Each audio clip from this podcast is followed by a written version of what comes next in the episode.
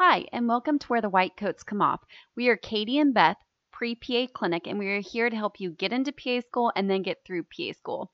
Before we get started with today's top tip, we want to tell you about something.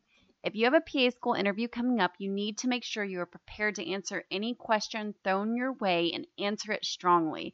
If you have an MMI or traditional interview or a mix of both type interviews, are you ready to answer your interview questions in a way that highlights your strengths as a candidate and in a way that programs are looking for? You have worked so hard to land an interview, so make sure you're super prepared to have an outstanding one.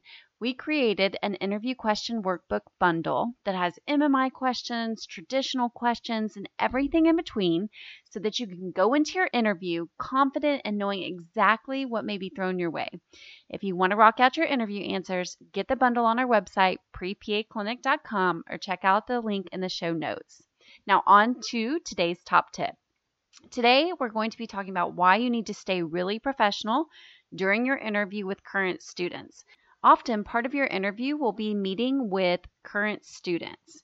It is really important to stay professional even during this time, and even though they're your peers. Sometimes it's really easy to become casual with your peers, but remember, it's still an interview.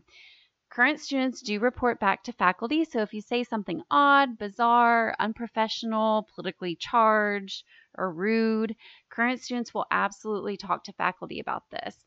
They're invested in the program and they have stakes in the program. They want the program to succeed and any future students that come through to represent not only their program, but also the profession and to represent it well.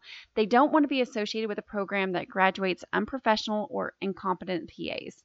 Again, remember, this is still part of your interview, and especially if it's virtual, it is also likely that it's moderated by faculty, so don't get lax about your body language, social cues, or how you talk. Stay professional.